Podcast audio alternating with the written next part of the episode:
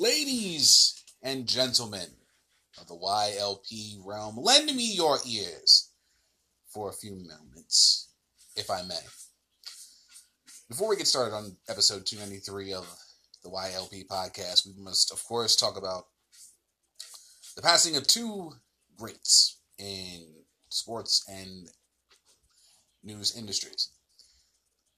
Um, we found out Friday, um, former home run champion, depending on who you ask, Hank Aaron passed away at the age of 86.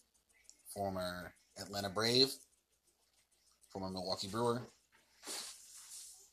one of the best to ever do it, and certainly one of my heroes.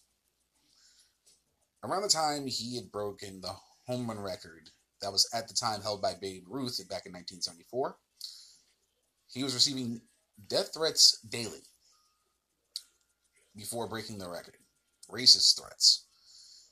And through it all, he kept his head down, worked his ass off to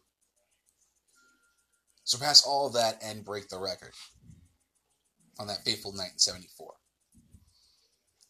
I still remember that watching the video. Of course, I wasn't there. I wasn't even thought of yet until 14 years later. But he is a definite hero in my eyes, one of my heroes, who definitely made a name for himself in baseball. Of course, getting into the league in the 50s, the late 50s, and really doing what he did best play baseball very well. But he was also an advocate for civil rights, a philanthropist, put so much work in that the Major League Baseball front office decided to name an award after after him, the Hank Aaron Award. And that in and of itself is an honor. Of course, served by a Hall of Famer. He will be missed by many, in, especially in the baseball world, and to myself, who is a huge baseball fan. And you will be missed very dearly, Mr. Aaron. We then found out Saturday Larry King passed away at the age of 87. A well known name in the news industry, of course, former host of Larry King Live on CNN for many, many years. So much so that I still remember him being on television when I was a, a young cub. He was, of course, involved in the WWE as well. Uh, now, he was named uh, social media ambassador for WWE. Had a segment on Raw back in 2012.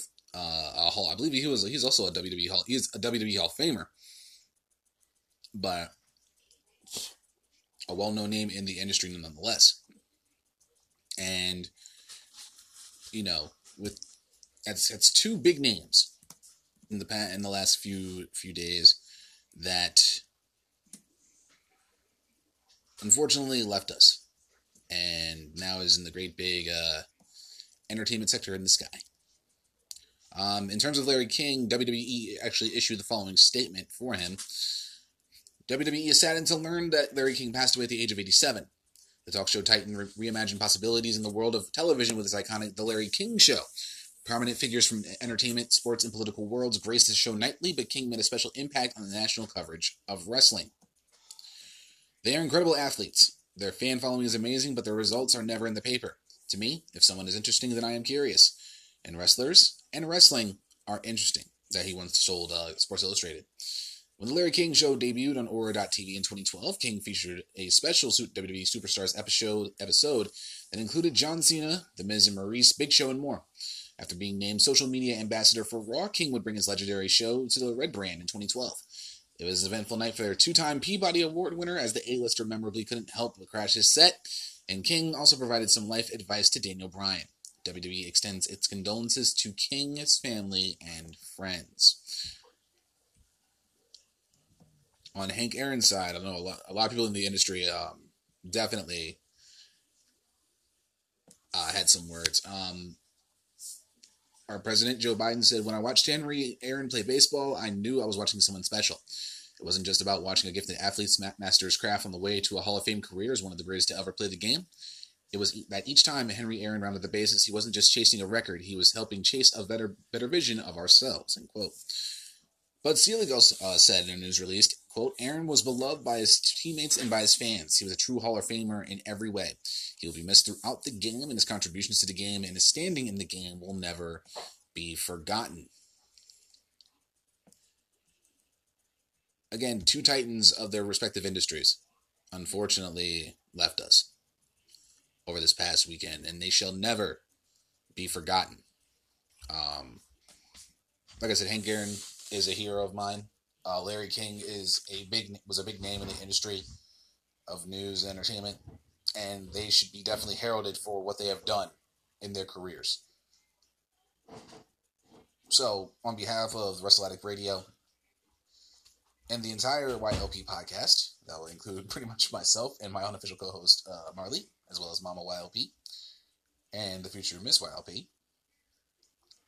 Um, we send our condolences to the King and Aaron families, respectively, and respect their privacy to grieve uh, for their losses. Now, as I've been teasing for the past week or so, and I just put it on my Twitter over the weekend, change was coming to the YLP podcast. And I am quite excited for this announcement as well as myself, well, as well as my dog for the most part, uh, the future Miss YLP and Mama YLP, as well as uh, Mr. King Ricky Rose of the Kings and the Rings podcast. He and I had a bit of a conversation um, last week, and we spoke on some things, mainly the future of the YLP podcast. Like I said, and I've been teasing, I'm not going bucking anywhere. Just to let y'all know. Mr. YLP himself is not going anywhere either, because if he was, trust me, he'd be kicking and screaming and wanting to beat the living, ever living hell out of me, plus security and all that stuff, so that bees what it bees. But I finally can announce properly. As of February 1st, the YLP podcast will be going down to two days. I know this will be interesting for some of you as I've been known as the workhorse of WrestleAddict Radio. I prided myself on giving you guys the best top notch quality entertainment three days every single week. And it got to a point where I started to feel a bit of burnout. That, you know, there's there were days where I knew I had to record an episode and I almost didn't want to do it. But I knew it was for the betterment of the team and for you guys to for me to give you the best possible top notch quality entertainment that you pretty much came to ask for and expected out of yours truly. But now, and I believe in my heart of hearts, it's at a point where if I kept going the way I was going, it might get to a point where I just pretty much just may have just fallen back and wanted to just take more time off. And I don't want to do that, and I'm not going to do that to you. That has been my one thing I've never wanted to do was not give you 100% every single fucking episode. So I spoke with Mr. King Ricky Rose. We talked about it, and I think now going down to a two day schedule will be the, is, is the best choice, especially for what we have going on in the future of WrestleAddict Radio. Of course, we are always here trying to give you the best possible entertainment with new faces, as we have with Mr. Freds, now the newest member of the WrestleAddict Radio team full time, which I am extremely happy for. Um, of course, with the uh, unfortunately uh, with Nate stepping back and uh, stepping away from WrestleAddict Radio, and of course, Nick, Nate, I miss you like a motherfucker, and I hope you're doing well, doing whatever it is you are doing, and whatever and whatever you're doing makes you as happy as a pig in shit. But yes, we are going. Yes, YLP podcast is going down to two days per week now, from starting February first.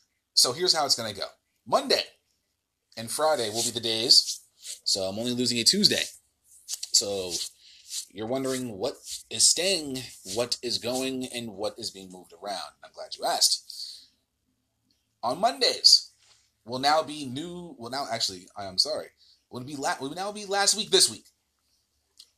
Then a show you've come to know and love that will be, of course, talks about last week's episode of NXT and gets you prepared for the Black and Gold Standard that coming Wednesday.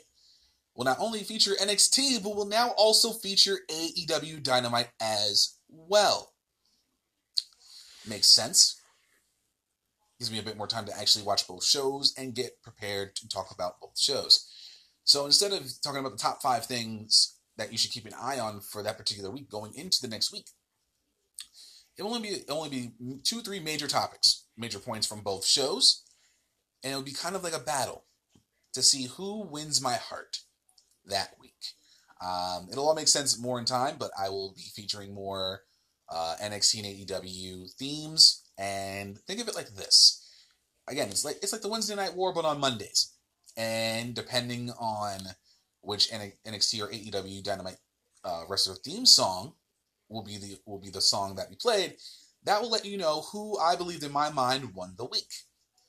So it makes things a little more interesting to see who I thought actually took that week, regardless of ratings, regardless of anything like that. It is my choice to see who will who will win that particular week. Of course, it's still the same format, just a little bit less points. We're going to talk about more of the major points of the show, two to three each. And of course, getting you prepared for that week's shows for the Black and Gold Standard and uh, Dynamite. That's what you're going to be expecting on Mondays. On Fridays, news of the weekend will now become news of the week. So, I, of course, you know, um, so this will be technically the last episode of News of the Weekend. And starting on Friday, I believe February 5th, will be News of the Week. I will talk about all the major news that had gone down that particular week, and we'll get to discuss that. So from like Friday until about Wednesday or Thursday, um, I'll be talking, talking about all the news that, all the big major news that went down this week. Think Pardon the Interruption if you've ever watched the show on ESPN. Uh, not the uh, Frou Frou version. I'm talking about the Kornheiser and Wilbon version. I love that version. And uh, if you watch the show, you'll know exactly what I'm talking about. It will be less new. It'll be still news, but um, it'll be a ton more. You know, being able to talk about the major news of the week. You know, so it is a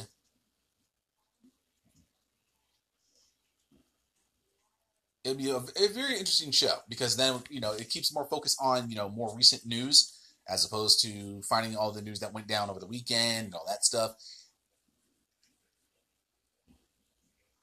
And so it makes things a lot more interesting and a lot more fun actually. So that's going to be good times with that. So Mondays you'll be getting last week this week and Fridays will be news of the week. Okay? So you're wondering, with this new schedule, what's going to happen to Light the Fuse? Well, I'm glad you asked that as well. So, Light the Fuse now will be moved over to my Patreon. Uh, over at patreon.wrestle addict radio. And w- so, with that, of course, now on Patreon, you'll be getting, of course, my pay per view reviews. And you'll be getting Light the Fuse, which will basically be geared more towards, of course, me ranting my ass off, or what grinds my gears, a la Peter Griffin, if you will.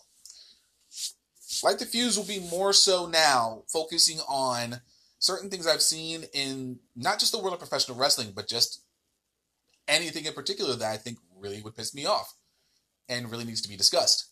So, sports, news, entertainment, anything of the sort that I think really is going to piss me off I'm going to be able to talk about it. And so that's what Light the Fuse is going to be now. More so of a, you know, just a, you know, what really grinded my gears. And this will pretty much be uh, anytime at that point between, you know, it'll definitely go down the, more so on the weekends or whenever I feel it, it, it's a just, you know, a just time to do so. And I'm quite excited about that because it gives me it gives me that much time more time to actually be able to work on uh, Light the Fuse, and of course my pay per view reviews, and all this stuff. So that's what we're going to be having going forward. Two days a week on WrestleAddict Radio, and then of course pay per view reviews, Light the Fuse, Secret Files. Well, Light the Fuse might as, well, is pretty much now the Secret Files podcast. We have changed that. Light the Fuse is, you know, Secret Files podcast is now dead and gone. Light the Fuse is now going to be taking over for the Secret Files podcast. Still won't know the topic until you press play, of course, but now it's going to be taking on a little bit more format. But I think this move going forward really will benefit myself. It'll benefit Wrestle Radio as a whole, giving us opportunities to um, maybe have another show down the line, another open day to be able to uh, have certain shows just in case one you know our one of our shows misses a day. It gives us a little bit more leeway to work with um, all of our shows. So, and it helps me a little bit because then I can actually focus on just two main shows during the week instead of three, and have a better schedule to work on things outside of the podcast that you know I normally do. Um, I think this will be great for all uh, parties involved. That includes you, of course, the listener, who I value big time.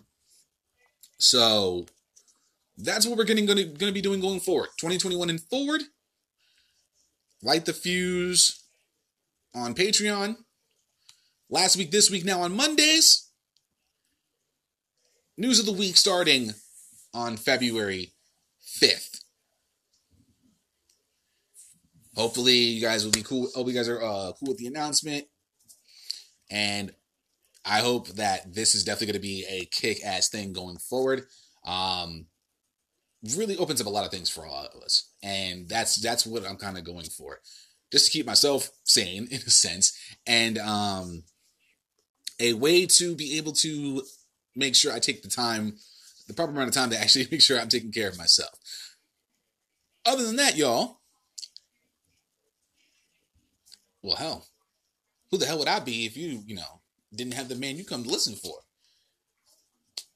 Well, time to get back to business. Business episode 293 of the YLP podcast.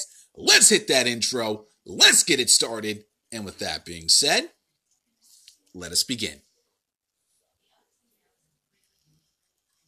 Yo, peeps, this is Mr. Frets from the Fretzelmania podcast, and you, yes, you with the earbuds, are listening to Stephen A. Smith, I mean the Young Lions perspective, right here on Wrestle Addict Radio, the cure for the common wrestling podcast.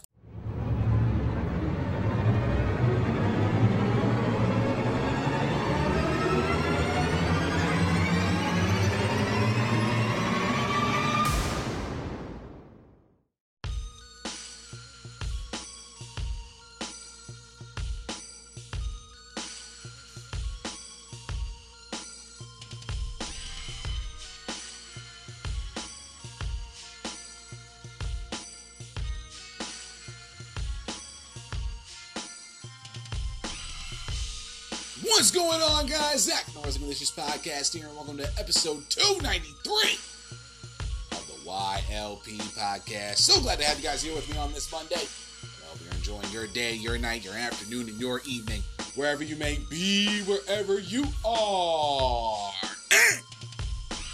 the world! Thank you guys so much for taking out this episode of the podcast. And as always, I greatly and truly appreciate it. Of course, Y'all listening to this episode of the podcast on anchor.fm slash Young Lions Perspective, anchor.fm slash Wrestle Radio, ambiguous ambiguouspodcastsolutions.com, and anywhere else you can hear this lovely, lovely podcast. If you have any questions, thoughts, concerns, or opinions about today's episode, do not hesitate to hit me up with an email over at younglionsperspective at gmail.com. Make sure you keep it friendly. Don't do anything weird. Don't send me anything weird. Make damn sure you keep it 100 authentic, and real with yourself. You can also find me on my social media at Young Lions Perspective on Twitter, over on Instagram at Young underscore Lions underscore Perspective, and on Facebook at Young Lions Perspective, all one word, or simply search for Young Lions Perspective Podcast.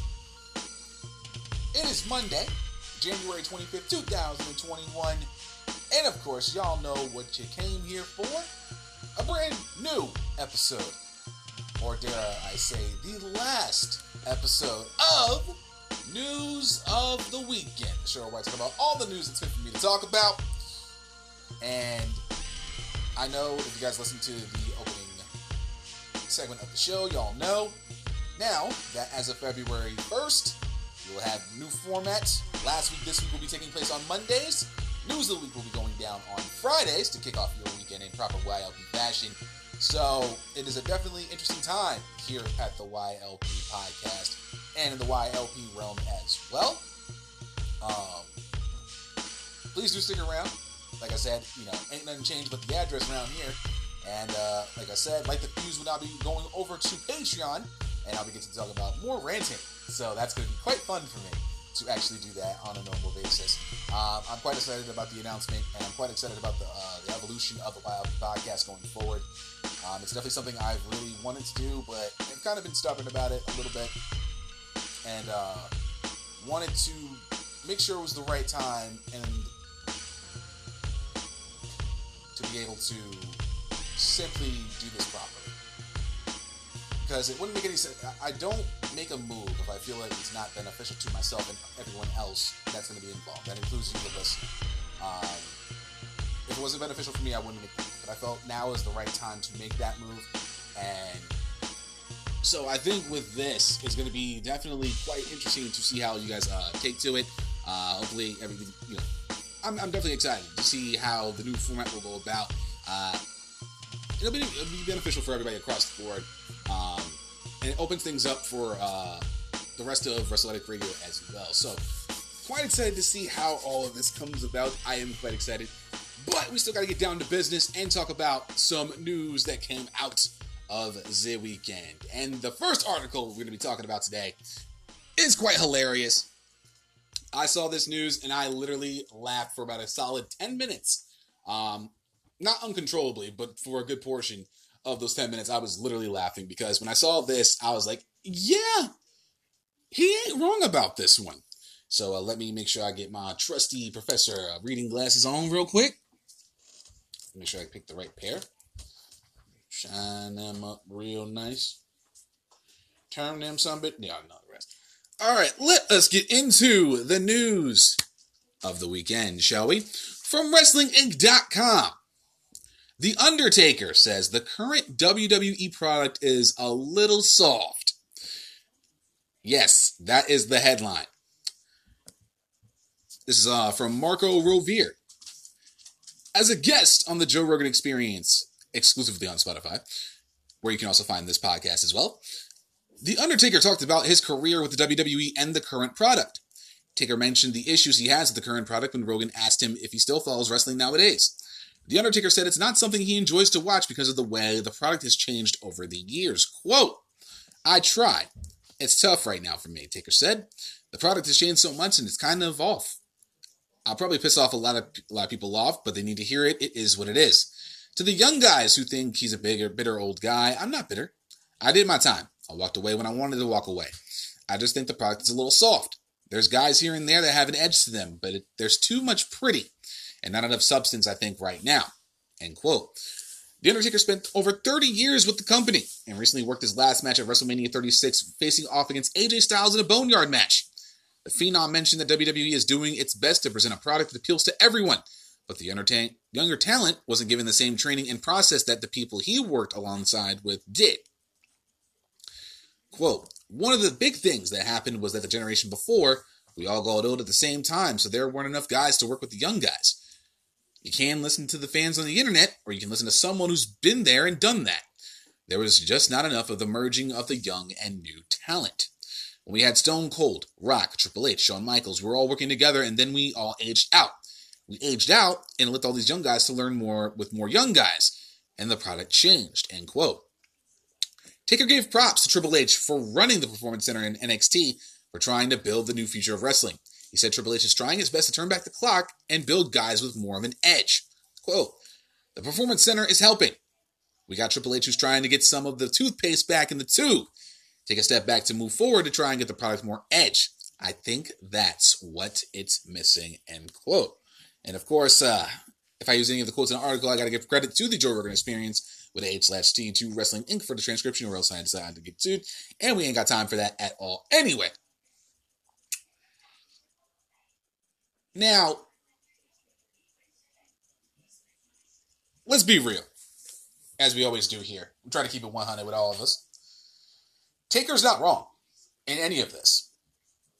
I agree with Taker when he says it's got the product's got a bit soft. 100%. Of course, I lived through the Attitude Era. I'm only I'm about to turn 33 this week. And I've gone through the Attitude Era, the Ruthless Aggression Era, the Authority Era, whatever the fuck they wanted to call it, the Reality Era, I believe that's what they called it, and now in the COVID era that we're in right now. So I went through all that. And you notice over time, I can tell there's there's points in the game where it's been a little frou frou, little soft, little, a little weak. I mean, there's still characters that you know you have on there and that have a, have that tad bit of an edge, but not to the point of like, like characters I'm I was used to seeing, guys like Stone Cold, Rock, Triple H, Shawn Michaels, and all that. And I know, and everybody pretty much says, you know, and you know, we can't go back to the Attitude Era. We can't make that, you know, especially with the PC culture that we're in now.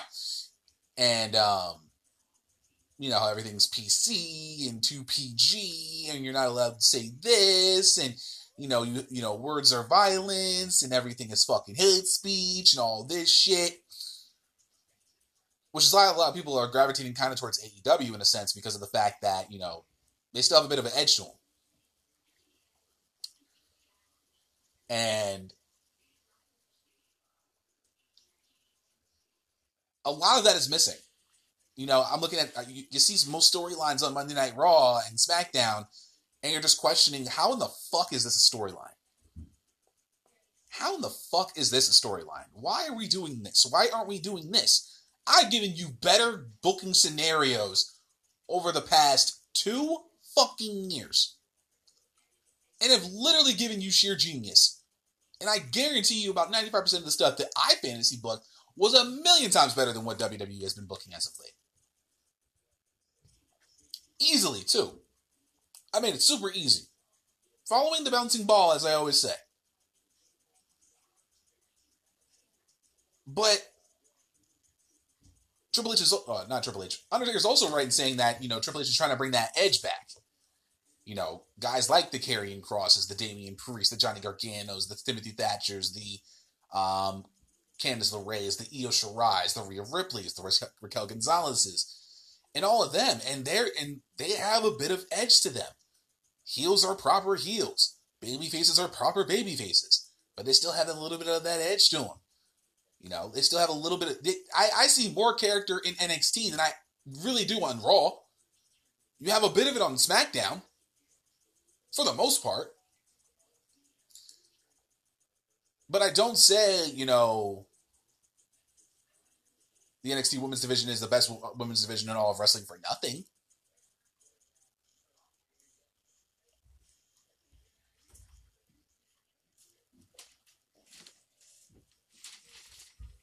The Undertaker is 100% correct. This product's got way too soft. And and you got and I understand, you know, they go along with the culture. You know, WWE usually goes along with the culture of what's going on in today's world. But my world and today's world don't mesh that well. It really doesn't. It should, but it don't. Because I think, you know, we should be able to speak freely on how we feel about things, regardless of, you know, if anyone gets fucking butt hurt, you know, or thinks it's hate speech, or thinks it's too, you know, it's not PC enough, and, you know, all this stuff. You know. And I'm not seeing, you know, when you see things like Roman Reigns saying suffering succotash in a promo, it's not a good look for you. Just saying. WWE needs to cut some shit out. For real. Really does.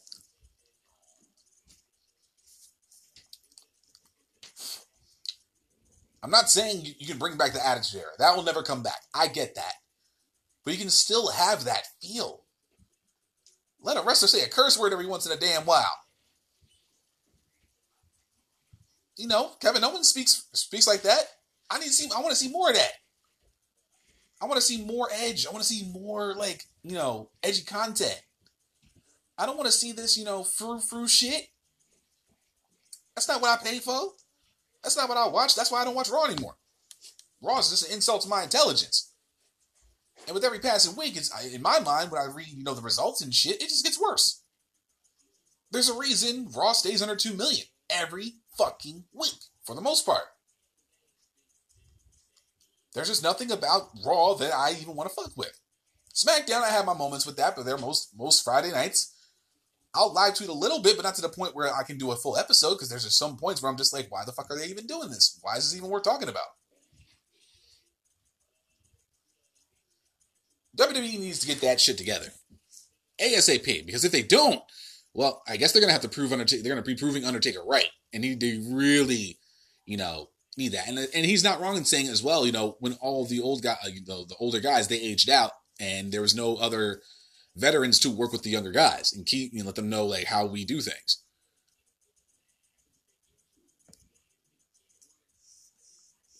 He's not wrong also saying there's too much pretty and not enough substance. Look at the storylines we're getting.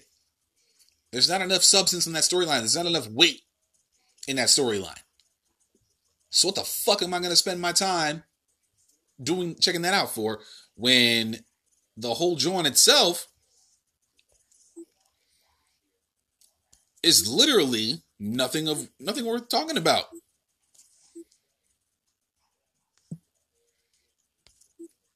That's how I see it. And you know, if you feel some type of way about that, let me know. Hit me up with an email. Let me know how you feel about it. Let me know what you think. Is Undertaker right? Undertaker wrong? Do you think that maybe he said some things that maybe, you know, rubbed you the wrong way, made you feel some type of way? And if he did, I'm glad. Because he, he didn't, you know, he was off the, he wasn't off the cut. He was 100% correct in what he said. You know, stop being frou frou and get it back to where you were. It's like that, and that's the way it is. But we shall continue on. And we'll head over to ProWrestling.com. Tony Khan discusses the process of bringing fans back to AEW Dynamite. This is from Matthew Wilkinson. AEW was the first wrestling company to bring live fans back, and Tony Khan has discussed the process of making that happen. Every wrestling company has handled things differently, with the WWE creating the Thunderdome while Impact, MLW, and ROH have continued to simply run empty arena shows. However, AEW has been allowing a limited capacity of fans in the daily place each week, which has created a more familiar atmosphere to these shows. When speaking on wrestling with Brandon Walker, Khan explained how it all came about, admitting that he was inspired by drive-in movies, as he even considered doing a drive-in wrestling show. Now, I know you've seen those uh, more so on the independent wrestling scene, but this is what he had to say about that. Quote, Eventually, as we've gone on and learned more, we learned we could do outdoor shows with limited risk of transmission as long as we kept everyone split up. I wanted to bring fans back and allow fans to come to the show in a safe manner. This was inspired by drive-in movies. When I saw drive-in movies were doing it, I was thinking there had to be a way to do it.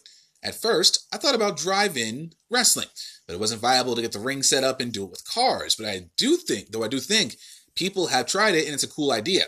For us, doing a live television show, sooner or later, you're going to run into logistical problems with weather and other challenges.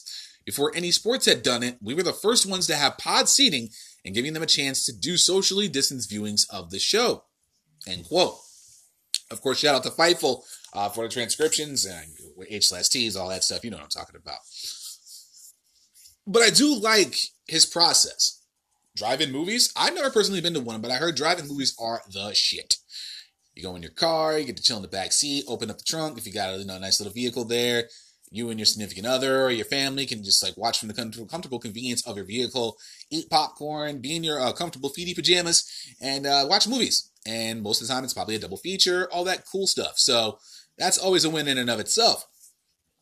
So I like that inspiration for that. But I also love the fact that AEW was the first one to actually allow fans to come back to the shows. And of course, with social distancing and making sure fans wear masks and getting tested and, you know, taking temperatures and all that, making sure they are safe uh, is a fantastic thing because fans do add a certain energy to the shows that is unlike any other. And the first time they brought fans back a couple months ago, and that first time I heard just not even the AEW roster, the fans singing Judas when Chris Jericho came out, I think somewhere in Chris Jericho's soul, he felt that, and it, it's so hard because I saw the look on his face, like, wow, it's, it, it's he he looks so happy to have those fans back and be able to simply just, you know, hear that. It, it was a, it's, it's quite an exciting thing. It was quite an exciting thing to see and two here. And now it's become a normal thing. And luckily for AEW, they're in Florida, where pretty much it's just wide open. You know, I, I haven't really heard of many restrictions in Florida, um, besides a curfew at 10 p.m., if I'm not mistaken, since COVID apparently, you know, comes to comes to play after 10 p.m. for some reason. Bees what bees. But fans just add a certain element to wrestling shows. And it really adds a little bit more something special to it. A certain a nice nice little nice little extra spice on the on, on the meat, if you will. It's a it's a certain element that we are all missing. And with the Thunderdome, of course I know Vince McMahon's trying to push for fans at the Royal Rumble. I don't think he'll be getting that, but he will be getting fans at WrestleMania in a couple months. So I think that's going to be really be a big deal for WWE to have those fans there because now, as far as I know, I believe he wanted 20, there was twenty percent capacity in Raymond James Stadium for WrestleMania, but they he I've been hearing news about possibly twenty five thousand a night. Um, or 20, it's either 25,000 a night or 25,000 overall throughout the two days um, on April 10th and 11th.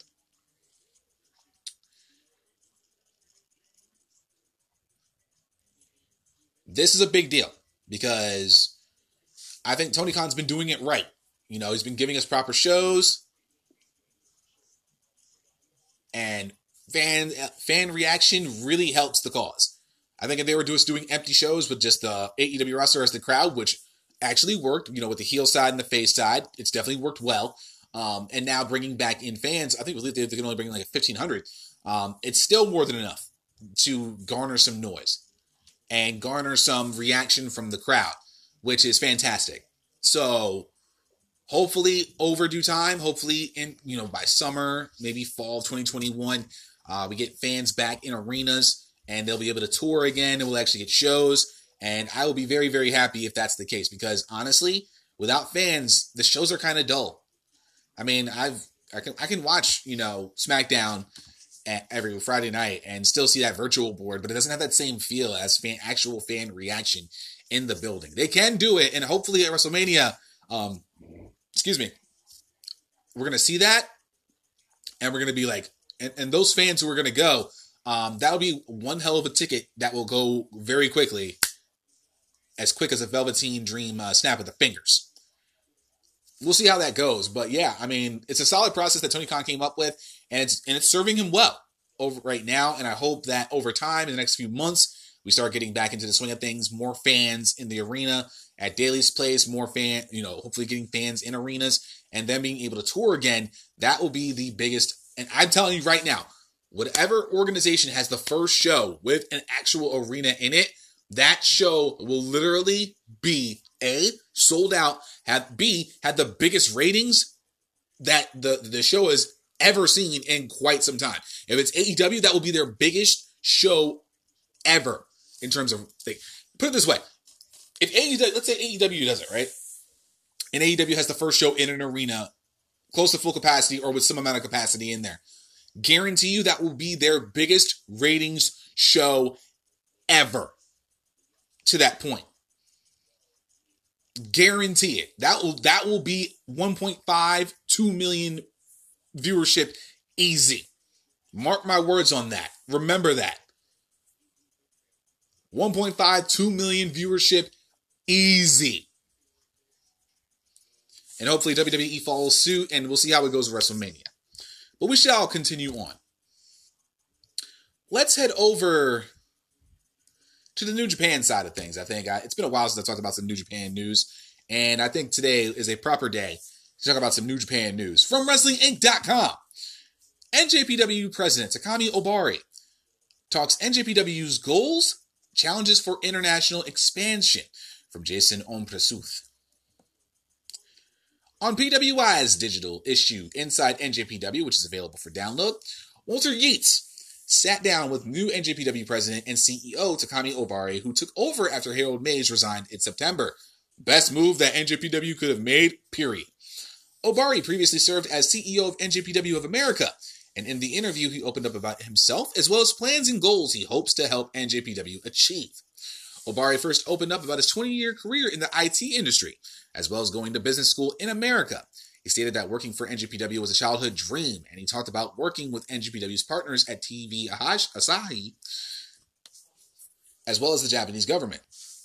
He revealed that the main things he was working on was, the, was on the digital marketing side of things, as well as improving NJPW World and NJPW's TV footprint in Japan. NJPW of America was launched in late 2019. Ohbari noted that the pandemic halted plans NJPW had, and he discussed more details about running NJPW of America during its early stages. Quote, Well, as we were growing our business globally, the idea behind NJOA was to have a place for our contracted talent to be able to wrestle overseas and to create an opportunity for wrestlers based outside of Japan to wrestle for NJPW while they are overseas. Before the COVID pandemic hit, we were able to do that to the point where we had touring routes set up across the whole of the United States. And we have a staff, we have staff and partners over there that have the know-how and the tools to produce constant touring events. Now that live tours are obviously on the back burner at present, but with the help of our amazing sponsors at LEC, we've been able to produce NJPW Strong on a weekly basis.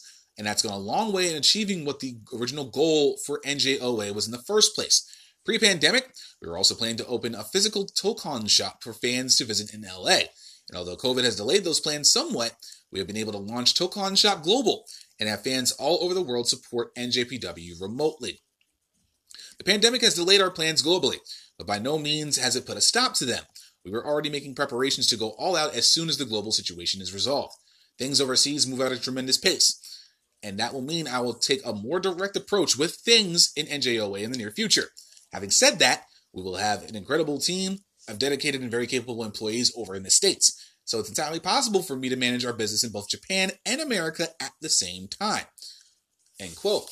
Ohbari assured that NJPW's plan on running events in different areas in Canada and the United States was still the goal for NJPW. He talked about how NJPW's global expansion is still important for the company, but he noted that without live crowds, that will make things difficult for a company that relies on live events. Quote, absolutely.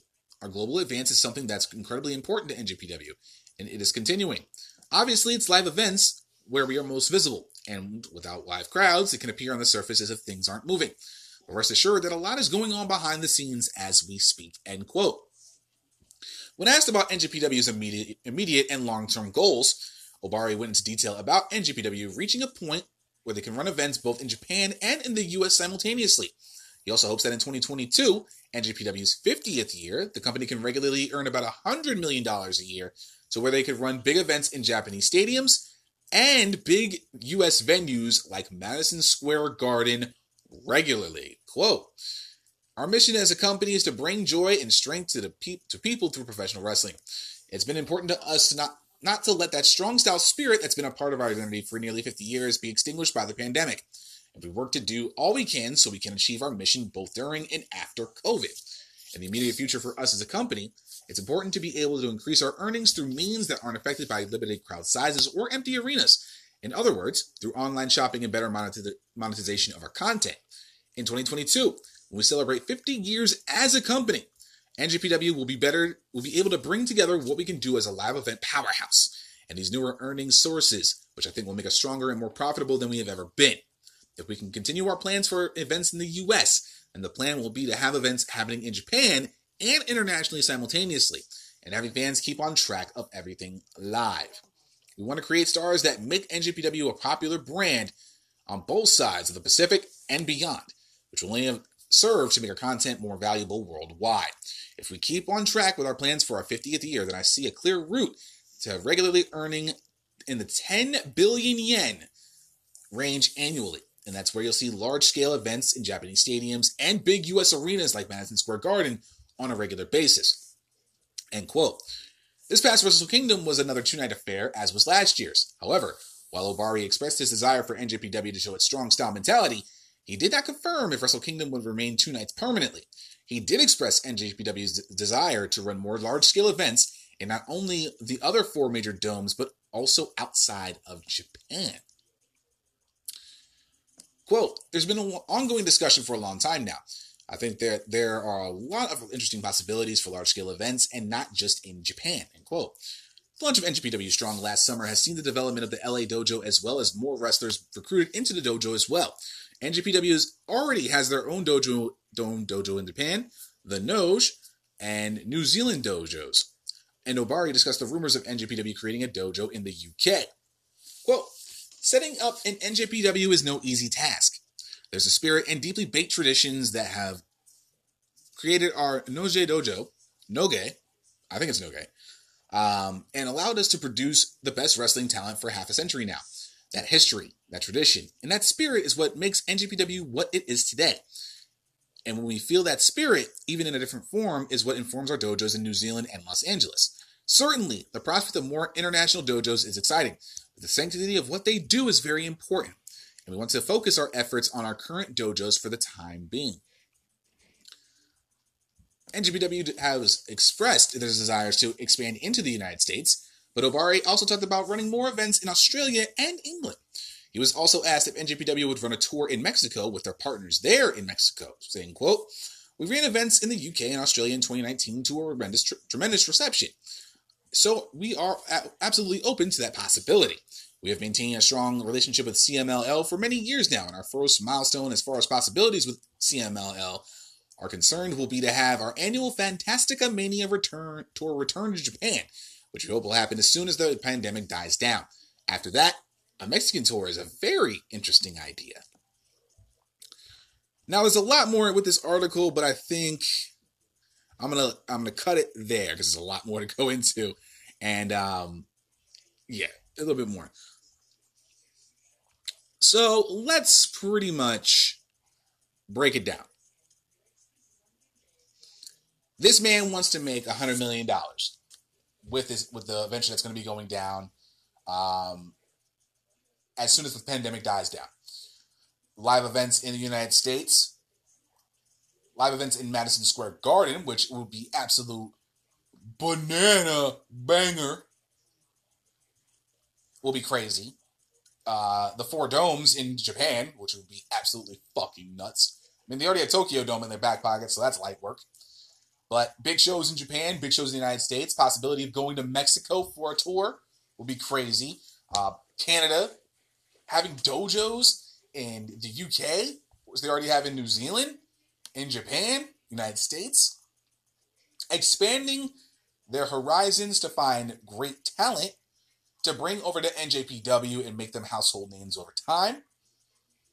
Of course, social media definitely helps the cause with that, with YouTube and everything. Of course, I've subscribed to their uh, NJPW stuff on YouTube, so I keep up with uh, events and all that stuff. These are really, really possible things that could happen. You know, that could happen for New Japan. It's very attainable. That's the word I'm looking for. Quite attainable uh, to actually have happen.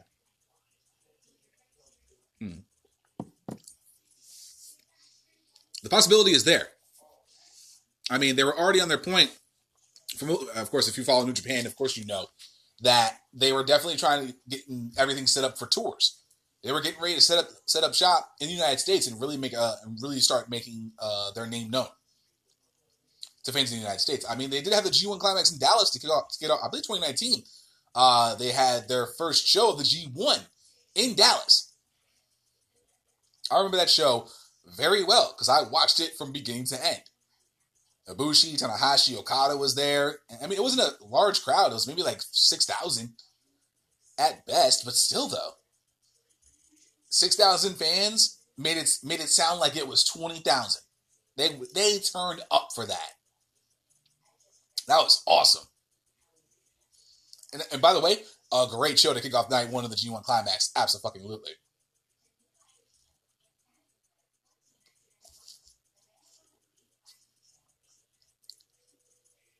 Already, Ohbari is really getting his foot feet wet with this.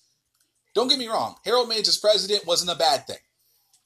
But with what I think New Japan wants to do and what um what is planning what they're planning on doing for their future, it seems very bright. It's very bright, and I really want to see NJPW grow into a powerhouse to become a worldwide household name in the eyes of the wrestling fan. I don't know. I mean, besides myself, I don't know many people who watch New Japan on a regular basis like I do. You know, when it comes to like, you know, Wrestle Kingdoms and, you know, New Beginning, the anniversary shows, the New Japan Cup tournament. Uh, Sakura Genesis is going to be coming back on April 4th, so keep an eye out for that, which is going to be, which is usually where the winner of the New Japan Cup faces the current uh, IWGP Double Champion. Um, we'll see how that goes, which that's going to be fucking wild. Um, of course, Dominion in June. Uh, the G1 Climax happening in, in the fall of this year because of last year uh, being canceled due to coronavirus. Be damned. Um, there's a lot of there's a lot of possibility there for New Japan to really set up shop in the United States, and they're already setting up shop because they have NJPW Strong, NJPW of America, you know NJ of America, and you know NJPW Strong they have every single week on um, NJPWWorld.com. So the possibilities are really endless for what New Japan wants to do, and if they really decide to make this a big fucking deal, um, this is gonna be fun, and I can't wait to see what 2021 brings for New Japan. And 2022, I think, will be a solid banner year for the company as they enter their 50th year of being a promotion in the professional wrestling business. The sky's the limit for um, New Japan and Ohbari-san. Definitely is leading the way and really looking like he wants to make something huge uh, go on for New Japan Pro Wrestling. And to end this first half of episode 293 of the YLP podcast, of course, talking about the news of the weekend, from Cultaholic.com. AEW Revolution 2021 to be pushed back. This is from Aiden Gibbons. During Full Gear 2020, AEW announced that they will return to pay per view on February 27th for the second edition of Revolution. The show will no longer take place on February 27th, though, according to Wrestling Observer Newsletter's Dave Meltzer. A new date has yet to be finalized, but March 6th and March 7th have both been discussed. The show will also reportedly take place at Daly's Place in Jacksonville, Florida, which has been AEW's home during most of the COVID 19 pandemic. Meltzer didn't know why Revolution was being pushed back, but he pointed out that February 27th had been talked about as a possible date for a Jake Paul pay per view. AEW's lowest drawing pay per view was Full Gear 2019, which went head to head with KSI versus Logan Paul 2. With the show being moved, Sting will have to wait a little bit longer to make his return to Squared Circle. The Icon hasn't wrestled since September 2015, but AEW announced on Wednesday that he will team with Darby Allin against Brian Cage and Ricky Starks in a street fight. So, am I surprised? A little bit. I'm quite surprised, given the fact that, you know, February is usually, you know, their quarterly and we're doing and they're making the move for a Jake Paul pay per view. Oh wait, the whole Jake Paul Floyd Mayweather joint. Okay. Hmm. Huh. Well, if that's the case, then so be it. And because, uh, like it said in the article, the lowest drawing pay per view was 2019. It's full gear. That show had its moments, though. Not gonna front. That show had its moments. Um, that was actually the Cody Rhodes Chris Jericho match that started the AEW uh, rivalry between uh, MJF and Cody, which was a very very nice little rivalry there. That led to last year's Evolution, where MJF actually beat Cody.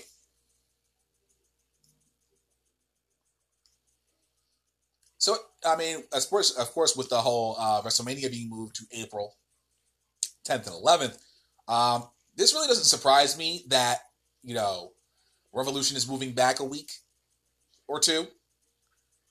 Um, you know, it bees what it bees. You know, I'm not gonna trip on it. It ain't gonna hurt my feelings too much. And um, I mean, it doesn't really mean anything more than another couple of another extra week of um, storyline building towards Revolution after Beach Break, um, going down, uh, I believe, next week. So it doesn't hurt the cause at all. It just really just extends it by about a week or so, and we'll still get AEW Revolution. It's just that the the, the big uh, biggest uh, win of this, they get an extra week of storyline, so they get a little something something to actually be able to kind of like help out the storyline with, with uh, Darby Allin and Sting and uh, Brian Cage and Ricky Starks. That'll be something to look forward to. Of course, um, we have the uh, Young Bucks will be defending the AEW World Titles against uh, the, whoever wins the Tag Team Battle Royal at Beach Break on uh, February 3rd. And that's all we know so far. And more than likely, I'm hoping uh, we get Kenny Omega versus Jon Moxley Part 2 for the AEW World Championship to main event AEW Revolutions. That's something to look forward to going on. And of course, we have the uh, women's tournament coming up. That probably won't take place um, until maybe after the tournament, uh, after Revolution. So it's definitely a couple things to look forward to um, going down the pike uh, as we go into further into 2021. And that, ladies and gentlemen, is going to conclude the first half of episode 293 of the YLP podcast, talking about the news of the weekend. When we come back, I got a little bit more news for y'all to uh, to, you know, kick off your Monday in proper YLP fashion. I have news on whose idea the Impact partnership was, as revealed by Tony Khan. Of course, y'all know I got the overnight numbers for SmackDown Live, what the overnight ratings were for that. I got big news. And uh, this is also some big news going down this week of NBC Sports Network shutting down their operations and how sporting events like NHL, NASCAR, moving to the USA Network could have a major impact on Dynamite and NXT.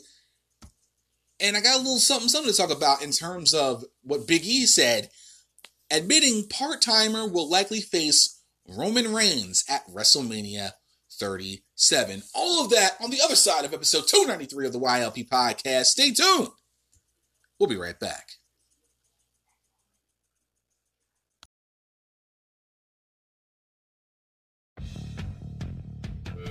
What is going on, everybody? This is King Ricky Rose, your general manager of Wrestle Addict Radio and your host of Kings of the Rings podcast. And if you have just $5 a month, that's right, $5 a month or about 17 cents a day, you can join our Patreon group where you will get exclusive access to shows that you will not get anywhere else, including Wrestle Wars, Watch the Throne, The Secret Files, and the pay per view show, just to name a few. Of course, we also have Fretz's Favorite 5 and a bunch of other bonus content, as well as 15% off. 15% off of any of the merchandise we sell in our Teespring merchandise store. So head over to patreon.com backslash wrestle addict radio, all one word, for your chance to be a part of an amazing wrestling community.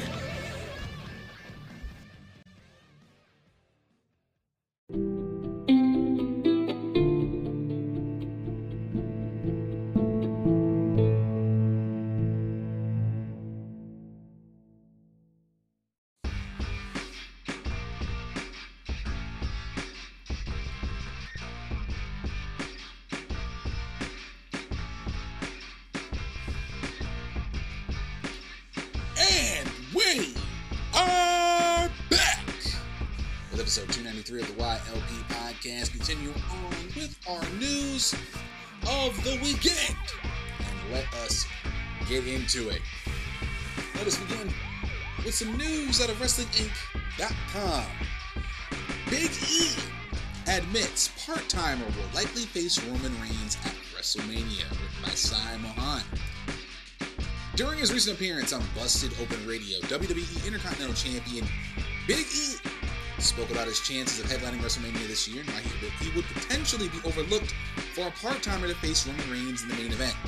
Big E was candid in admitting that the only way he can get an opportunity to face Reigns is if WWE brass is unable to find big money superstars to take, to take the coveted spot of facing the tribal chief at the biggest show of the year. Well, you know how it is.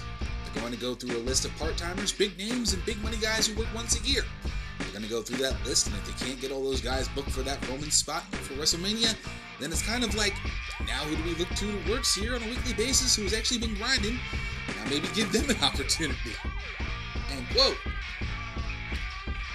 While stressing that he wants to earn his spot as a main eventer and not jump through all the hoops, Big E said he will deliver to the best of his ability regardless of where he's placed on the card. Quote, My goal is you get what you're given and you make the best of it. You tell me the time, tell me the segment, tell me the direction, and I'm going to give you the best I've got. Big E is currently one of the odds on favorites to win the men's Royal Rumble match next Sunday and face Reigns for the Universal Championship at WrestleMania in April. Daniel Bryan and Bill Goldberg have also been rumored as potential opponents for Reigns. Now,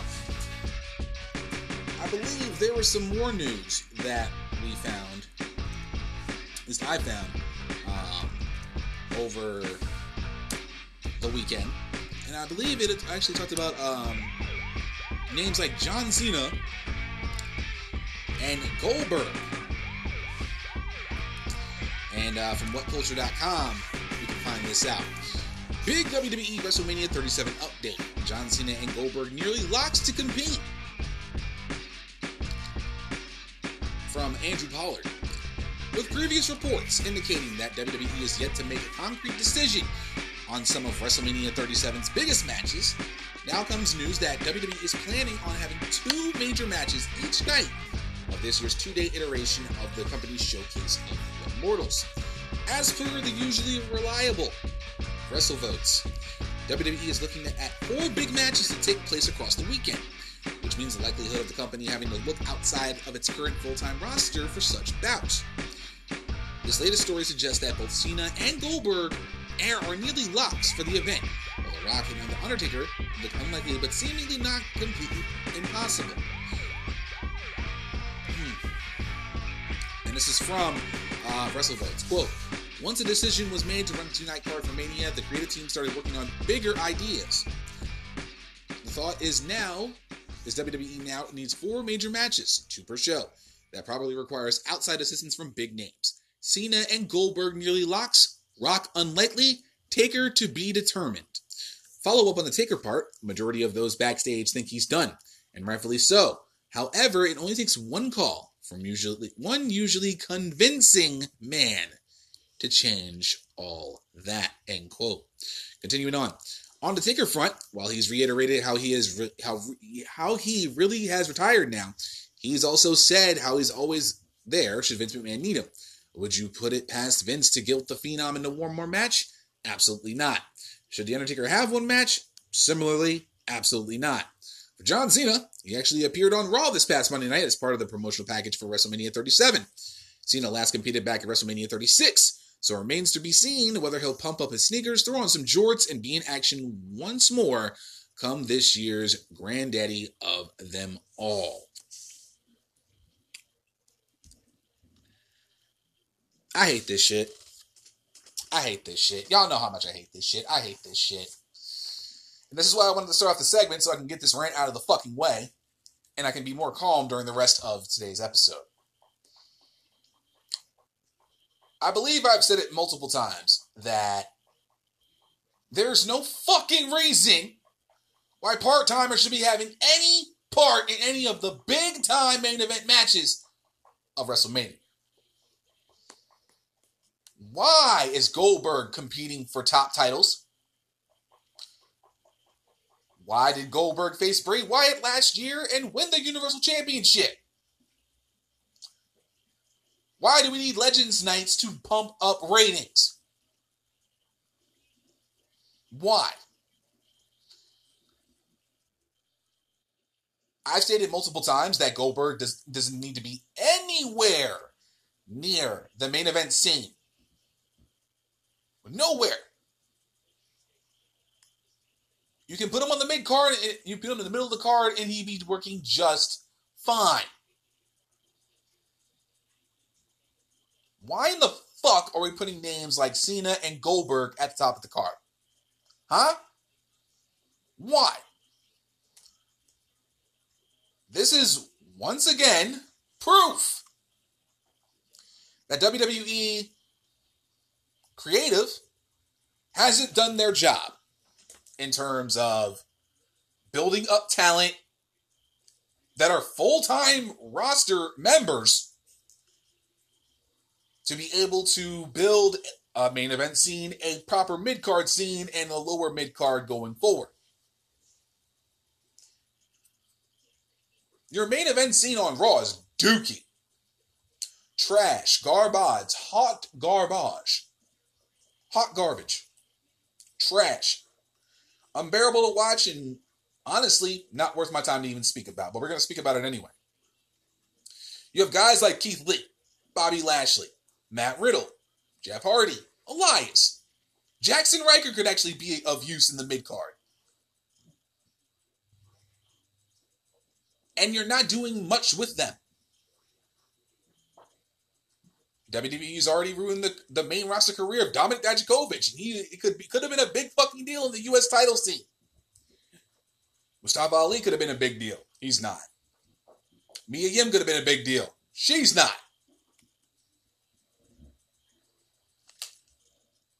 It is quite atrocious that WWE is still to this day relying on part timers to sell a card. When you could easily have a match like Keith Lee and Drew McIntyre for the WWE Championship at WrestleMania if you booked it correctly. Personally, I still want to see Keith Lee versus Bobby Lashley for the United States Championship at WrestleMania. Because that I think personally that match would be absolute fire. Or, I mean, you could have Riddle challenge Lashley, but they're making him look like an absolute dumb fuck. It is quite upsetting to see that you're con- they're considering Goldberg to face Roman at WrestleMania to make up for what was the match that was supposed to be last year. This proves to this proves once and for all yet again WWE does not give a single fuck about their full timers. Because honestly, like, why are we looking at Goldberg for anything in terms of a championship? Why? Because he's the big name? Sure, he is. But he should not be competing for championships. He should be putting over younger talent. I said it a while back a Goldberg Lars Sullivan match would be something that I would like to see to help Lars Sullivan get the fuck over. John Cena could be doing the same exact thing. He was doing that prior to WrestleMania 36. He was helping get guys over. So why is Goldberg not doing the same thing? Why aren't they having him do the same thing? Why are they having this? This proves that when you have no one at the top of the card, you have to dip into the bottom of the barrel to get something out of nothing. Or at least in their mind, they're trying to get something out of nothing. And it's not working. It doesn't work. Biggie, it will I, I believe Biggie will, will prove himself right in admitting this. Granted, yes, he is an odds on favorite to win the Rumble, but I don't think he's going to win it. I would love to see him win it, but I don't think it's his time yet. I think he'll have a great showing. I think he'll be the Iron Man, possibly in this matchup, and have a fantastic showing as the Intercontinental Champion. I really do think that. I really think he'll really show show his ass off and have a great showing at the Rumble, which would definitely help him as he goes into WrestleMania, and possibly a triple threat with Sami Zayn and Apollo Crews, and that will help Crews immensely, big time, one hundred percent. It would help him. So I, I, expect that to happen for Zayn, Biggie, and Apollo Crews to happen at WrestleMania in a triple threat. But this this is this is what happens when you don't build your rosters properly. When you have no mid card on Raw, when you have no main event scene on Raw, you have to bring back a Goldberg to help boost your shit. You have to bring back Goldberg to have a main event on the card. And I hope Drew McIntyre retains. Goldberg doesn't need to do anything. He doesn't need to win the WWE Championship. He doesn't need to win the Royal Rumble. He doesn't need to do any of that shit. He needs to he needs to just come in, put McIntyre over, get his paycheck, and shut the fuck up and bounce.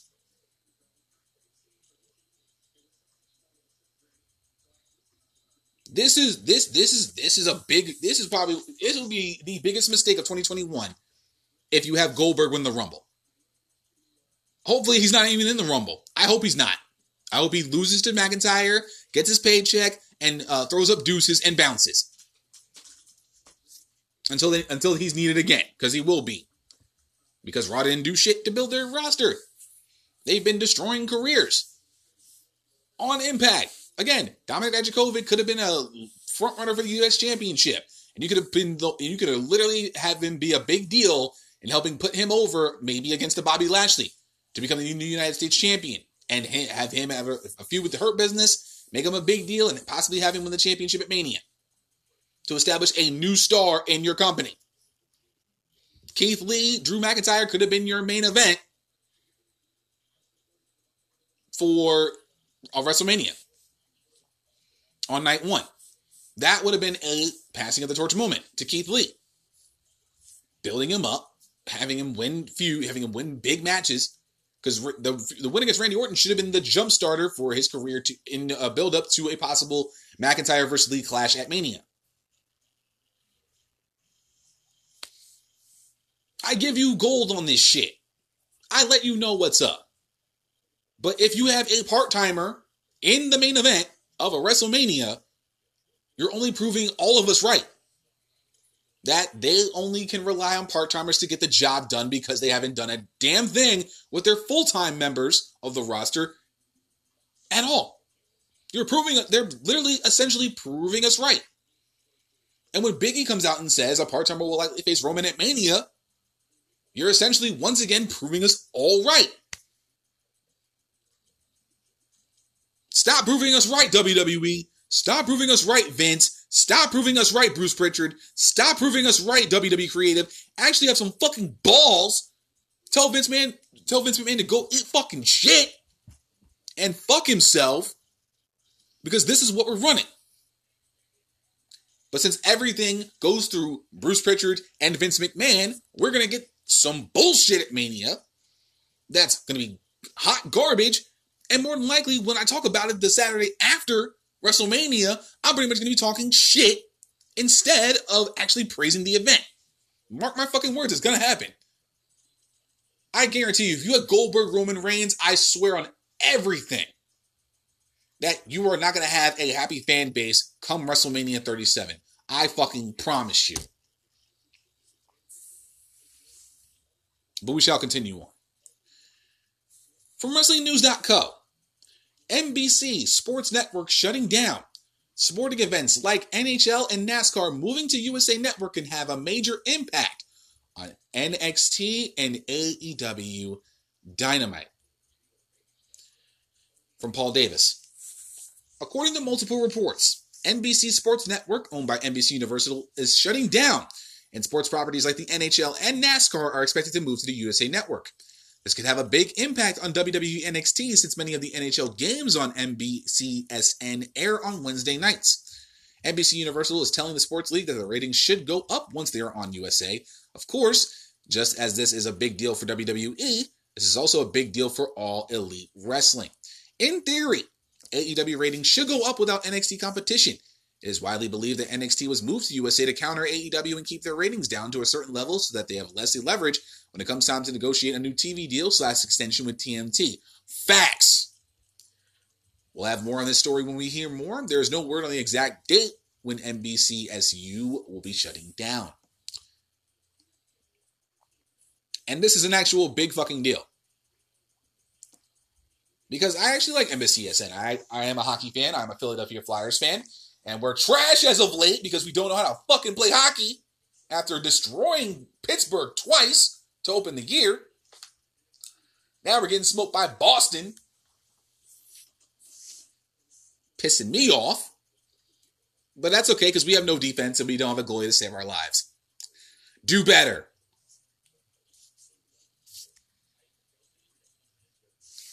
But this can turn into a big deal for NXT. This could be a big situation for NXT. And that would, if this is legitimate,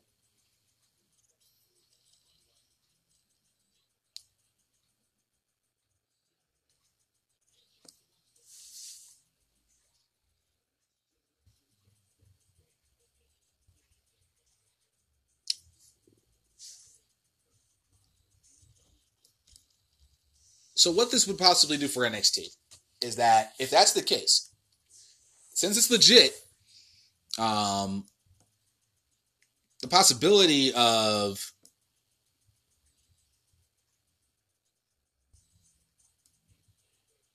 NXT having to move to a different day.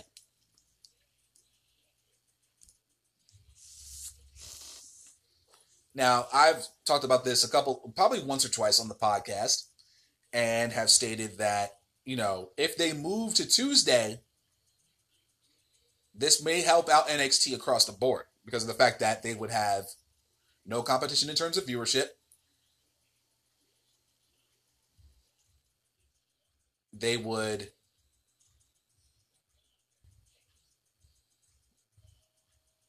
without any of that, they wouldn't have to worry about um, you know, competition from AEW. Would just be a lone, it would just be a simple lone wolf situation.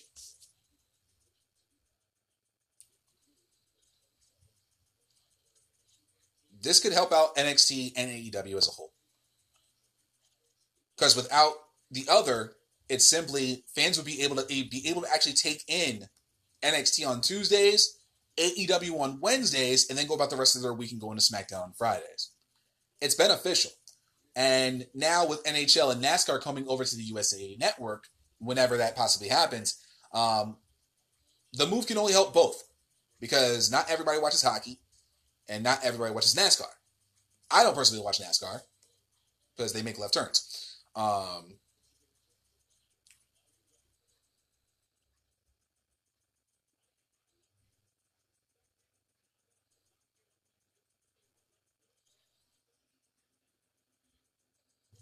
I want to see NXT move to Tuesdays.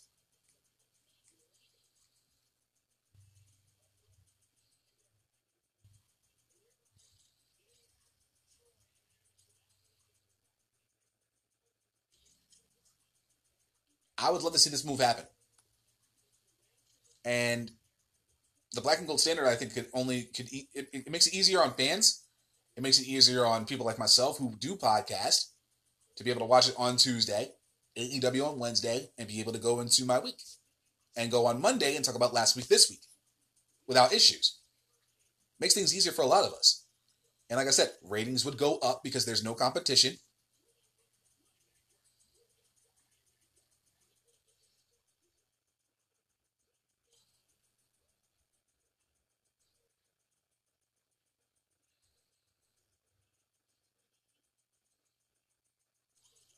I want to see it happen. Because it's going to have to happen.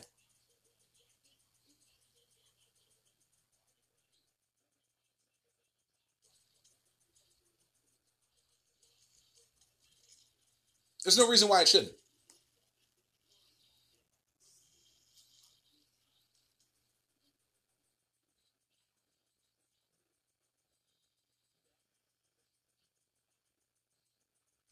I think it needs to happen.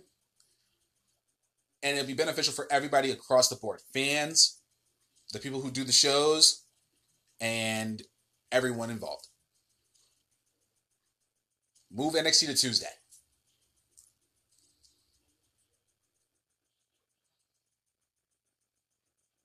I want to see this happen. Once the, the second it does happen,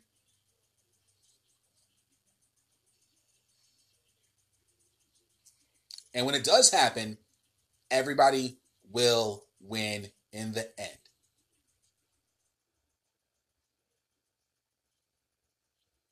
We'll see what happens, and once I get the more, once we get more news, I'll be able to discuss it on Fridays.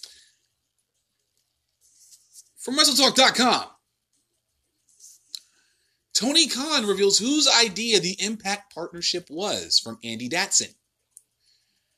When Kenny Omega defeated Jon Moxley at AEW Winter is Coming to become the new AEW World Champion. Very few people guessed where we'd be where we are now. Omega won with the help of Impact executive Don Callis, who has become Kenny's manager, and it seems a relationship between the two promotions has now been formed. Speaking on the latest episode of Oral Sessions with Renee Paquette, AEW chairman Tony Khan revealed that the idea for a partnership actually came from Omega himself. It was Kenny's idea. He asked me about it, and I love good ideas. I don't do every idea. I try not to do the bad ones, and I don't do every good one. Sometimes I don't realize they are good because I'm not perfect and I make mistakes. Sometimes there are good ones that don't fit. This was something Kenny brought up, and I thought it would be a great idea. He put a lot of time and thought into it, and I give 100% of the credit to Kenny. Don Callis and Kenny have a great relationship, and Kenny believed Don would be a powerful advocate for him and could fill the role of a strong heel manager. I went with Kenny to the taping. They had their pay per view. He wanted to help Don, and he wanted to help us. I wanted to support the idea and greenlighted it. End quote. Khan has been appearing in paid ad segments on Impact shows alongside Tony Schiavone, something Khan has been enjoying a lot. Quote, I went with him while, and while I was there, Tony Schiavone said he would come hang out. I had the idea to buy ads on Impact and do promos. It's great. It promotes our show and keeps the storyline with them going. When we first did it, I didn't know how people didn't know people would enjoy them as much as they have, and I didn't plan to keep doing them for as long as we had, but they got a great reaction. End quote.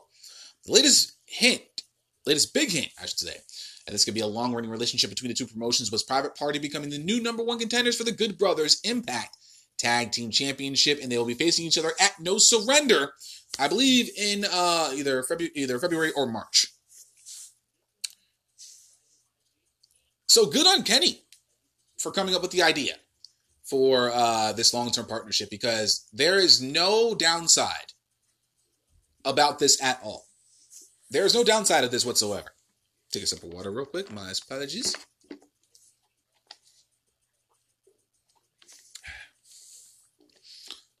There's no downside in any of this. We spoke about this last week. You know, uh, because Ichigo Okada maybe one day wanted to have a super show involving, you know, WWE, AEW, Impact, New Japan, and all that.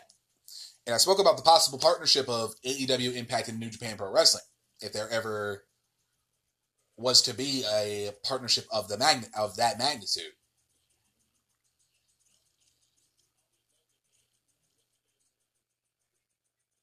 So, the fact that it was Kenny's idea to actually want this to happen, and for Tony Khan to greenlight it, A, we thank you both.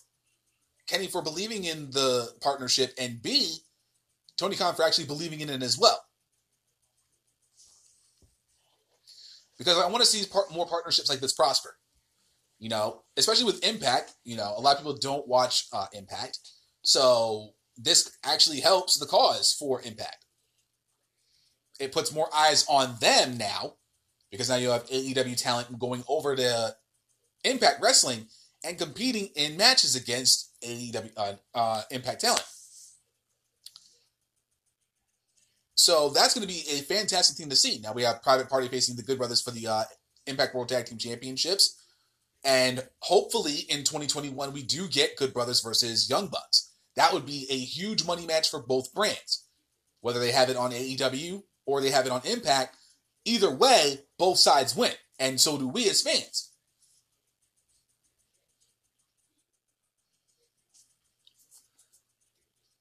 There is no negative coming out of this.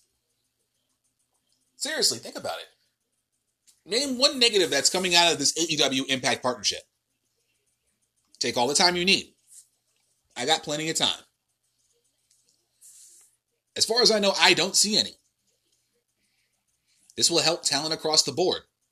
And imagine if like the inner circle goes over to Impact Wrestling and competes. You start seeing Sammy Guevara competing for the X Division Championship, Jungle Boy, maybe a Luchasaurus matchup. Because Impact does have some solid talent. And I also talked about the Knockouts division and the AEW Women's division now, since there's a partnership.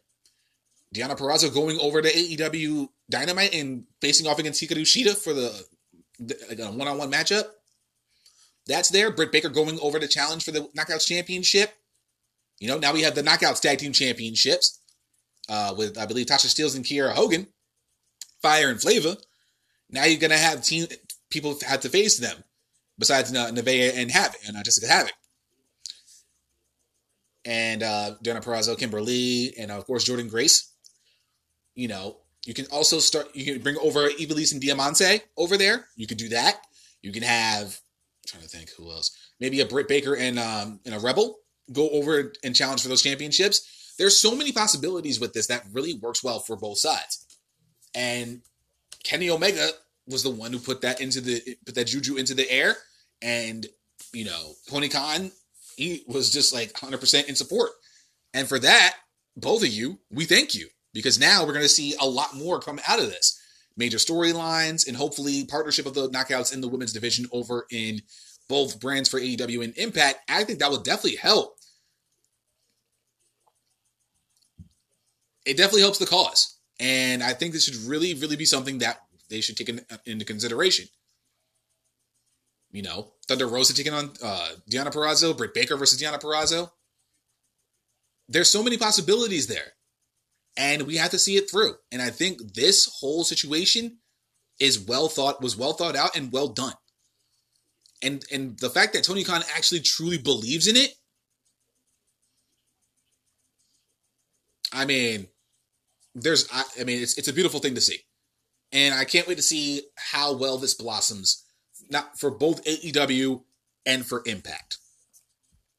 And finally, to round out this week's episode of News of the Weekend, the final episode of News of the Weekend. Of course, we're going to be talking about some ratings from SmackDown, AEW Dynamite, and NXT. So let's go over the numbers. We'll start off, of course, with WrestlingInc.com with the SmackDown overnight ratings, featuring Bayley's Ultimate Athlete Obstacle Course from Joshua Gagnon. Friday, SmackDown drew an average of 2.282 million viewers in the overnight ratings. According to Showbuzz Daily, Hour 1 drew 2.8 2.284 million viewers, and then Hour 2 went down slightly to 2.28 million viewers. SmackDown also drew an average of 0.6 rating in the 18 to 49 demographic, which was tied for number two on the night. Shark Tank was the top spot with a 0.7 in the same demo. If the number holds up, it would be 0.9% in viewership from last Friday's SmackDown, which drew an average of 2.262 million viewers with a 6.67 rating in the 18 to 49 demographic. SmackDown was number eight for the night among the networks in viewership. It came behind, it came in behind Shark Tank 2020, MacGyver, Magnum PI, Blue Bloods, The Blacklist, and Dateline NBC. Blue Bloods topped the night with 6.582 million viewers. Final ratings will be out this afternoon, so keep an eye on that for sure, of course. Now we head over to AEW Dynamite and uh, NXT side from WrestlingNews.co. AEW Dynamite total viewership increases against U.S. presidential inauguration coverage. WWE NXT also up from Andrew Ravens. The live viewership numbers for both AEW Dynamite and WWE NXT are in. AEW and NXT were up in total viewers. It was AEW that took the night this took the win this week in viewership and won the key demo. This week, the top shows on cable were all news related, so that did play a factor in the numbers for AEW and NXT for a third straight week. Earlier in the day, Joe Biden was sworn in as the new president of the United States. AEW Dynamite drew 854,000 live viewers, and NXT drew 659,000 live viewers. Last week, AEW drew 762,000, NXT drew 551,000. The top 150 shows on cable list has yet to be released, thus, there is no word yet on where both shows ranked on the chart, nor any other breakdowns in the demographics aside from the key demo. Um, in terms of viewers, AEW 18 to 49 viewership between with AEW was 0.36. NXT was 8.15, and as I said before, they had no other demographics uh, breakdowns, so that's pretty much all we have to run with with that. And as I X out of these last articles and put down the laptop, as customary, place phone on top. It's good to see, at least for SmackDown, AEW, Dynamite, and NXT, that we were able to see numbers going up. And there's nothing wrong with that. Even with the presidential uh, inauguration coverage going on, it's good to see AEW Dynamite and NXT actually have their numbers go up as opposed to possibly going down due to the fact that coverage was just everywhere. Even happened at my job um, last week. So, you know, it's definitely something to keep it. It's definitely something to keep an eye on now that we're going forward. Um, now that there's no more uh, inauguration things or presidential covers or anything of the that matter, that we now can simply focus on the shows as a whole. So I am very happy to see all three shows actually have good numbers. That's that's the key thing, especially with uh, the whole Roman Reigns Kevin Owens deal over on SmackDown, um, with the whole Big E situation they're building towards. With everything they've got going on, it's I'm very very very happy to see that all three shows did quite well for themselves. Uh, did well for themselves in the demographics. You know, I was very pleased with seeing these numbers. I'm very happy seeing these numbers, and I really hope more. You see, see more numbers go up, and that we are going to be able to see. Hopefully, we'll see the numbers keep continuing to do well for these three shows. I have no faith in Raw, so they can kick rocks. But you know, really good to see these numbers go up, and hopefully now that we got all the stuff out of the way, the more more the focus will be focusing, more fans will be now gravitating back towards uh, professional wrestling, and hopefully we get to see better numbers from AEW, NXT, and SmackDown Live going into this week. And I'm sad to say it, but ladies and gentlemen, that is going to conclude the final episode of News of the Weekend, starting February 5th. We'll be going into News of the Week. Stay tuned for all that good stuff. And that will conclude episode 293 of the YLP podcast. When we come back, we're going to close out the show in proper YLP fashion and get you ready for episode 294 of the YLP podcast. Stay tuned. We'll be right back.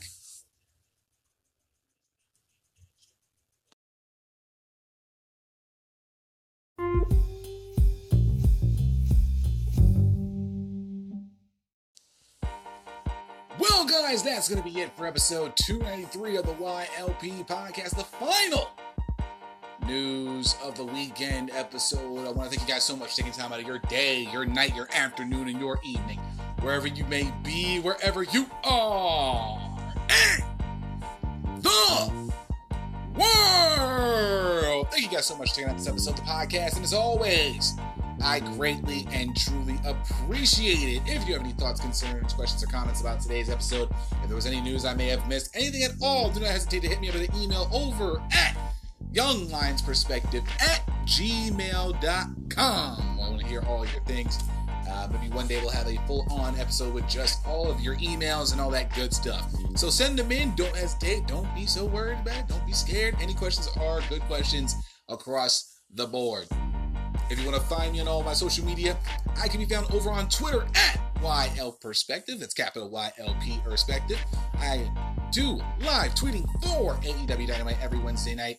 SmackDown Live every Friday, unless I have a prior, prior obligation to attend to. I'll let you guys know prior to that night's particular episode. I also do live tweeting for every AEW, every AEW live pay per view, every WWE live pay per view, which I will be doing for the Royal Rumble next weekend every NXT and NXT UK Takeover special, and of course when it's 3:30 in the morning and I have nothing else better to do because I can't seem to go back to sleep, given the fact that I went to the bathroom, and it bees what it bees. Sometimes I do live tweeting for NJPW as well. Excuse me. If you want to find me over on Instagram, I can be found over there at young underscore lions underscore perspective. Updates, 60 second thought videos, social Saturday stuff, all the good stuff you can find over there. DM me if you have any questions or memes. Memes are always accepted. Damn good form of currency in my world. So you can find me over there on Instagram. If you want to find me over on Facebook, given the fact that all my Instagram posts are linked to Facebook, you can find me over there at Young Lions Perspective, all one word, or simply search for Young Lions Perspective Podcast. Like the page, share the page, and make damn sure that you follow the page. We have over 100 followers over there on the page, and I want to thank you all so much for your continued love and support.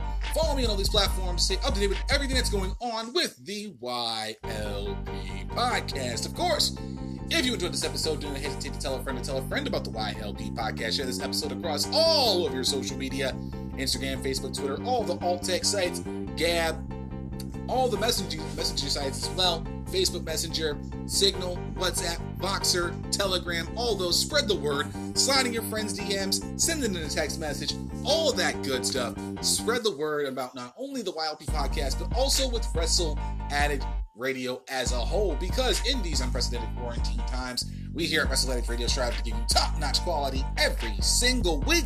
That's what we plan on doing then, now, and as long as we keep doing this damn thing.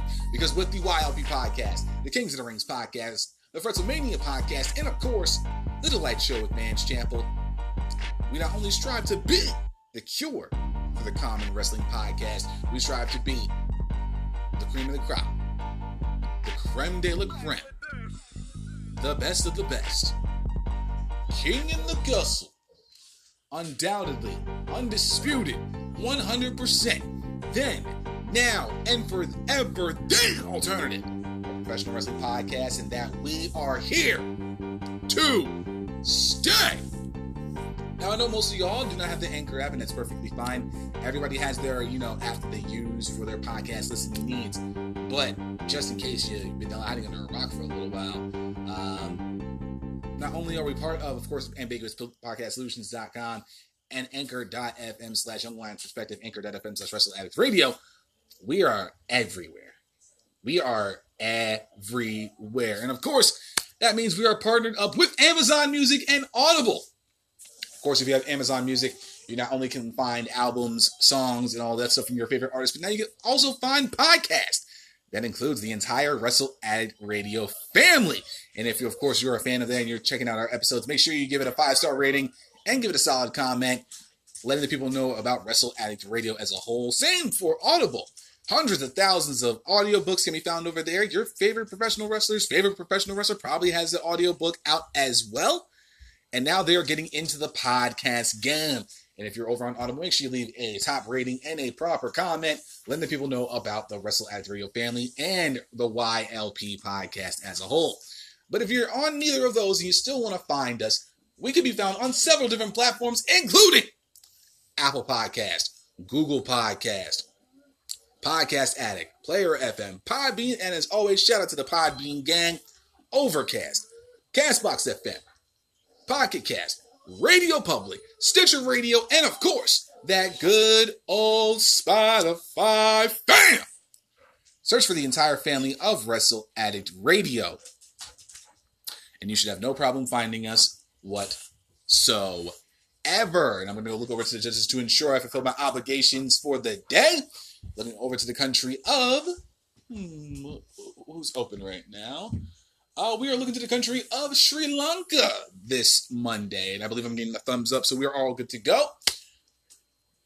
Tomorrow, episode 294, the final iteration of this ver- of this chapter of last week. This week is going to be going down the last strictly NXT last week, this week going down. Of course, y'all know we're going back in the time machine, going back seven days to see what happened with last week's episode of NXT and getting you, of course, all ready to go for this week's episode of the Black and Gold Standard. And that means we get to talk about the fight pit between Tommaso Ciampa and Timothy Thatcher. Who got the victory? Who was the winner? Who was the last man standing in the fight pit?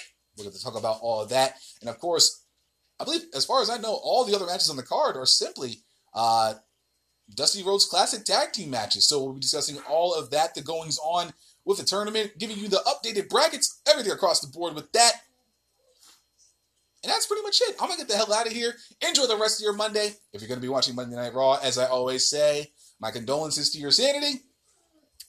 And I'll see you guys right back here tomorrow for episode 294 of the YLP podcast. See you.